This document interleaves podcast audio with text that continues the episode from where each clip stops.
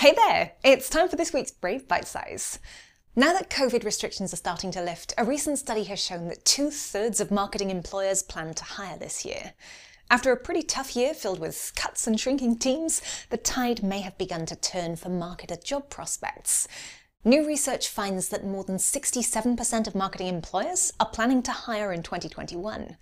Now, it seems that technical marketing skills are the highest in demand, including CRM, user experience, and data analytics. And with so many employers looking to recruit, brands need to develop a competitive recruitment strategy. It's clear that as lockdown eases and the roadmap to recovery provides further clarity to brands and their marketing activities for the year ahead, it is a very exciting time for digital marketers and marketing recruiters alike. But that's your 60 seconds. Until next time.